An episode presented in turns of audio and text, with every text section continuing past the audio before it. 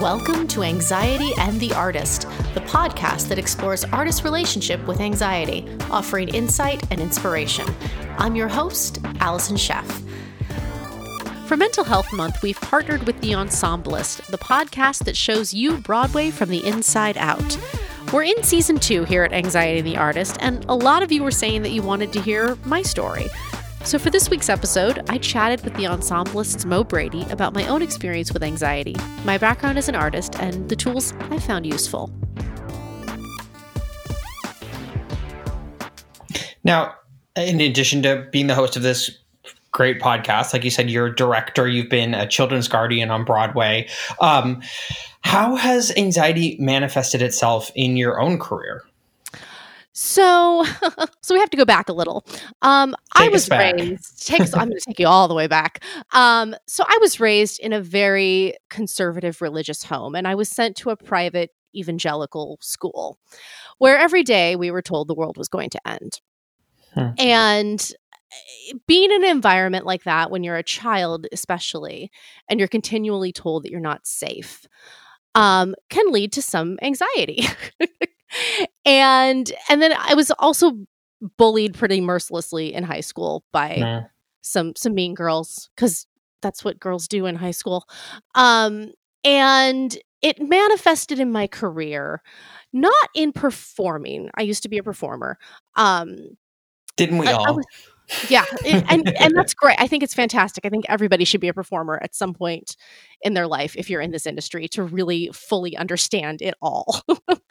Um but when i was on stage that never bothered me but the audition process was just awful for me because i was again asked i couldn't hide behind a character i had to be myself i had to put myself out there i had to be vulnerable. I could not have a wall up. And that was sort of like the death of me. Mm. and that is where my anxiety really manifested. I would have panic attacks before going into the room. I would have panic attacks in the room. Um, I would do all of the classic things that one one does: avoidance, you know, coming up with multiple excuses to not go to an audition, um, I, I was mean. Like I, mm-hmm. you know, my my insecurities came out, and so then I would pick apart the people around me. That's not cool. Um, yeah. So that's sort of how it manifested in my own career. And do you feel like performing artists have a unique relationship to anxiety? I, I, think in our world we think of everyone as being anxious in some way or another, but you know, actors, directors, creative types, um, performers, I guess. Is there something about either the personality or the work or both that you think make them prone for to feel anxious? Well, artists certainly don't have ownership over anxiety. Like everybody has anxiety.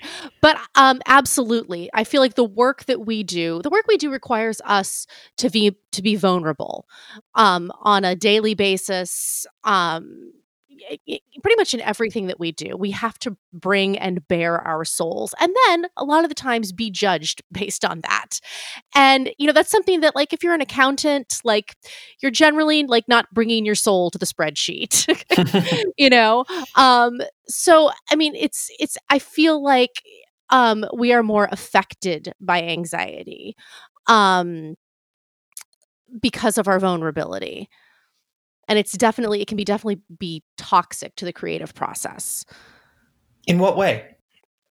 Well everybody everybody has, is fighting their own battles and everybody's dealing with their own demons and everybody has their own process. And so when you're in a room with somebody who you know likes to d- be repetitive because that's what sort of eases their anxiety and helps them get get into their zone. And then you have somebody who finds repetition to be absolutely mind numbing and kills their their creativity and then you have to find a way to make both of those people's processes work and and those can obviously you know those can be in direct conflict with one another at times. And are those some of the ways all of the ways that you've seen anxiety manifest itself in the careers of other actors that you've directed or, or, or worked with in other theater settings? Um, yes. I mean, that's just a small, you know, there's in, insecurity is a huge part of it. And you know, and also like our training. Our training sort of teaches us and I'm, I'm, I'm noticing a shift in this now, which is amazing, and I hope that it continues to ch- to change. But you know, we've there's a lot of shame based teaching that happens, and and I I find performers doing that to their fellow performers as well. Um, and it's all coming from anxiety and insecurity. And you know, as a director, obviously I try to create a safe environment in which to create. But those things sort of rear their ugly heads at times, and it's finding ways to to deal with that um, and address it to where everybody mean, feels safe. What do you mean by shame based? Um, okay, so let's say you're a dancer and you're in dance class and you can't remember the steps or you're you're you're an instructor and you're you're looking at your students and one of them can't remember the steps. And this student is a particularly solid student who's usually on top of things, but they can't remember. So you call them out and make them come to the front of the room, knowing full well that they don't know the steps and knowing that they're not going to be able to do it. And, and in doing so, you shame and embarrass them into quote unquote learning to do it. And that's not cool. Like, there's clearly something going on with that person if they're you know generally a solid performer and suddenly they're not i would ask what else is going on that's making them not bring them full their their full self to the process what do you see i mean that's a method we that feels very familiar to me in in a, in class you know s- singling out a student that is perhaps having an issue with some part of the technique and um, working with them one on one with an audience in order to help them or get them to um, uh, learn the lesson that the teacher is hoping to or the director is hoping to. Uh, what do you see as alternatives in a situation like that? Huh. That's a, a fantastic question. This is something I am continuing to educate myself on if, if this is an educational setting, um, I would pair people up and ask them to go and you know work on it. Great, go in the corner and work on that for a couple minutes and see what you can teach each other. If the setting allows for it, and a lot of times it doesn't, but like working with that individual one on one without their peers all staring at them and judging them because because really we all feel judged in that situation but yeah being able to to help somebody while removing the judgment and the pressure and making it a, a supportive and encouraging environment as opposed to a judgmental one. Would you see that any differently when you are working in a professional environment versus an educational environment? Absolutely not. No. no, I mean, you know, it's a little more difficult in that, you know, you're dealing with time constraints. You only have a certain number of hours in a day to rehearse something and it has to be you're you're working on a deadline. Um so, but no, I mean, I see absolutely no reason why you wouldn't, you know, send the assistant choreographer, the associate choreographer or whoever, you know, go go work on that in the other room and you know come back and join us in a little bit. I guess critics of that might say that the professional environment is one where you're expected to be on all of the time that that sort of um, public grilling is is part of the experience of being at an industry's highest level. Would you disagree? I think that's bullshit and why? So I will agree that you should absolutely hold yourself to a high standard. This is Broadway. It's the highest level, absolutely. But there's no reason that you shouldn't hold yourself to a high standard, but also give yourself some grace. Um, I think that an environment, a creative environment, needs to be a safe environment. And if you walk into a creative environment and you don't feel safe because you feel like you have to be on all the time, you're not being vulnerable and therefore you're not bringing your best creative self to the table and i really feel like that is on the the director to create that environment where everybody feels like they can come in and fall flat on their face because that's where the creativity happens. You know, you learn through failure. And if you're in an environment where you don't feel like you can fail and you don't feel like you can try new things out and and play with an idea, then then I don't feel like that's a, a safe, positive, creative environment to be in. I mean, sure. I don't think there's a director out there that would say, "No, I tell my direct I tell my actors that it's not a safe space and I want them to bring their A game all of the time and right. this is not a safe space to fail." However, how how do you see that philosophy manifesting itself in a rehearsal setting? Um, I think that um, again, I can only speak to for for myself, but I feel like managing expectations is massive. Um, you know, we've all been there where we we get the part and then we we spend like a month building it up in our heads and oh my god, what's it going to be like? Who's is this person going to like me? You know, like we we we go through all of those things in our head. And I mean, for myself, I reach out to the actors the second they get the offer and I say, I'm here here's my here's what I here's my vision as of right now. And please reach out to me if you have any questions and if you have idea whatever. Like I I'm here for you.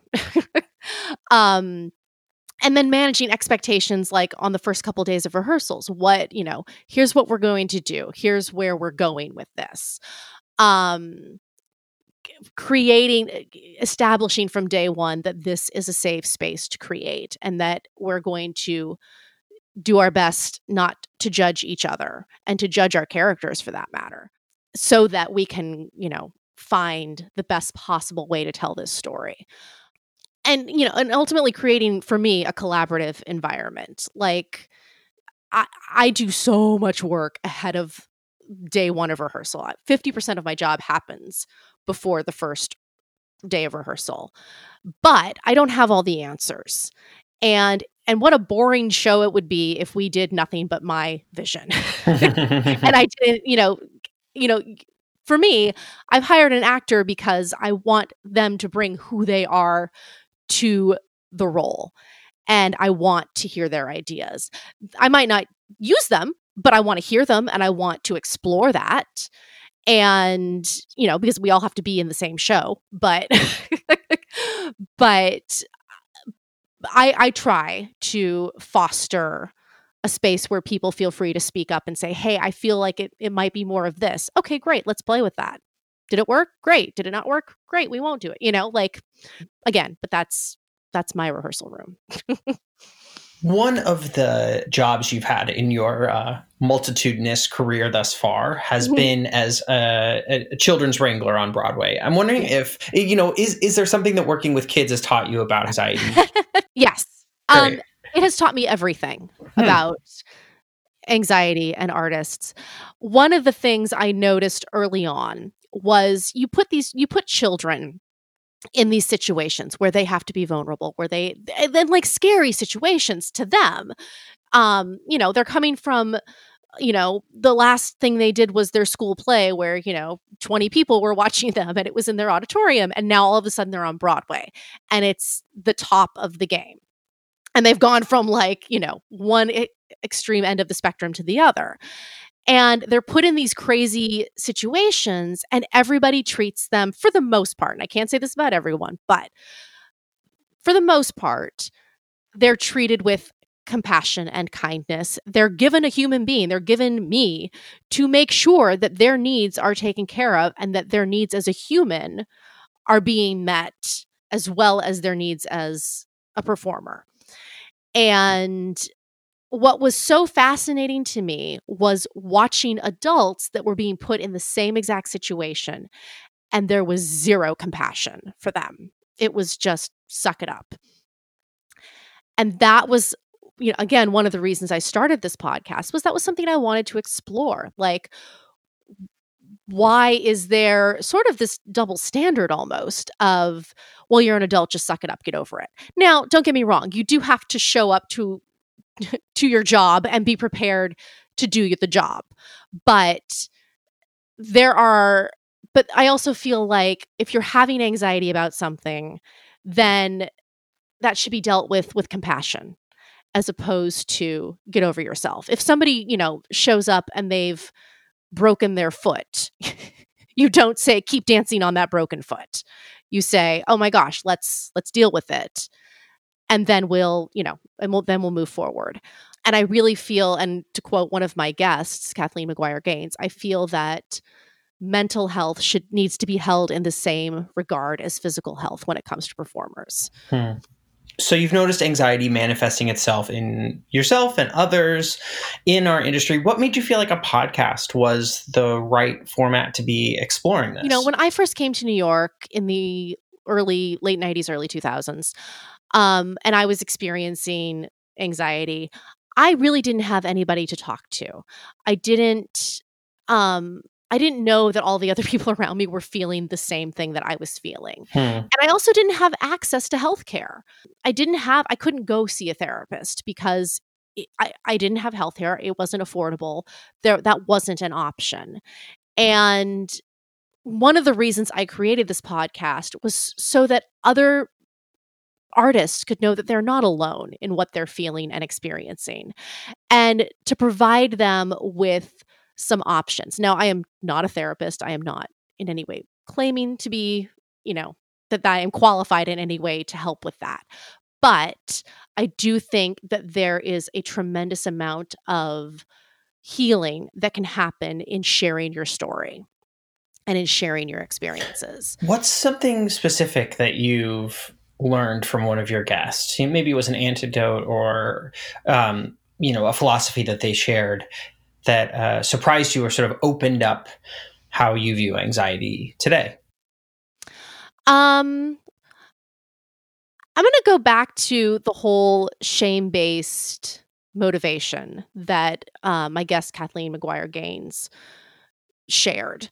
Um, you know, it's something that I would witness a lot as a guardian. I would notice it and I was like, this isn't right. And then I would a lot of the times have to do sort of damage repair. Hmm. Um, and the but the way that she described it and specifically described it in the dance world which was the example that i gave you um kind of like hit hit the nail on the head like we've got to find better ways of doing this because this isn't healthy you know mm-hmm.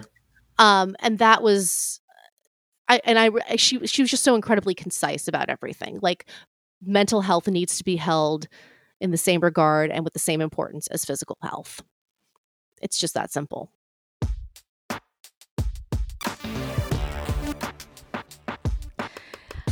Hey, everybody, this is Allison again. I've been doing this podcast for 14 episodes now, and we're at the end of our second season. And I wanted to share with you what I've learned so far from my guests and also what I found helpful in mitigating my own anxiety. So, my guests have taught me that we all experience anxiety in some form, and it can manifest in our lives and in our work in different ways. You don't have to be embarrassed or ashamed of your anxiety or your depression or any other mental health issue that you might currently be dealing with. And there is absolutely no shame in getting help for those things and talking to a professional. We all feel insecure and inadequate at times, but the key is in how we respond to those feelings. Some of the things that I have found helpful in mitigating my own anxiety. Uh, if you'll notice through a lot of my interviews, I am laughing. um, and that is because I always try to find the humor in every situation. Um, and also, I really I found a lot of comfort in reaching out to my friends throughout this crazy time that we're living in and just having a conversation. And it doesn't even have to be a deep conversation. It's just connecting with other people and and and outside of your own little bubble. Um, I found doing yoga to be really, really helpful. Uh, that's the the form of exercise that works for me. But I mean, anything. Get, go go for a walk. Walking's also great. Just get out of your head. Get out of the the space w- that gets you into that anxious place. Um, being mindful. Um, again, where I know that the world is really challenging right now, the political situation in our country is very challenging, and we don't really want to be in the moment, and we're constantly looking for ways to escape being in the moment. And I understand that. But there's a tremendous amount of calm in just being in the space that you're in and recognizing the room and the space and taking a breath. And realizing that feelings aren't facts. That's that's a huge thing for me. Um take a social media break. Just just get off get off social media for a couple days. Your, your brain will be so much better for it. Your mental health will be so much better for it. And lastly, practicing gratitude. I used to wake up in the morning as soon as my alarm would go off, grab my phone, and immediately start checking my email. And that set the tone for my entire day. And now I don't look at my phone for several hours until after I've woken up. And instead, I think of all of the things that I am grateful for, which can be challenging at times. but starting your day off in a place of gratitude as opposed to a place of, I have to get things done, makes a huge difference in how you approach your day. Um, Lastly, I want to say thank you so much to all of my guests that have um, been on the show for sharing your stories, for sharing your vulnerability. Um, and thank you so much to all of you who are listening. Um, I really, from the bottom of my heart, appreciate it so much. And that's our show for today. Thank you so much for listening, and a special thank you to Mo and everyone over at The Ensemblist. For more information and resources, head on over to our website, anxietyandtheartist.com. If you like what you heard, please subscribe and tell a friend. Until next time, be healthy and stay creative.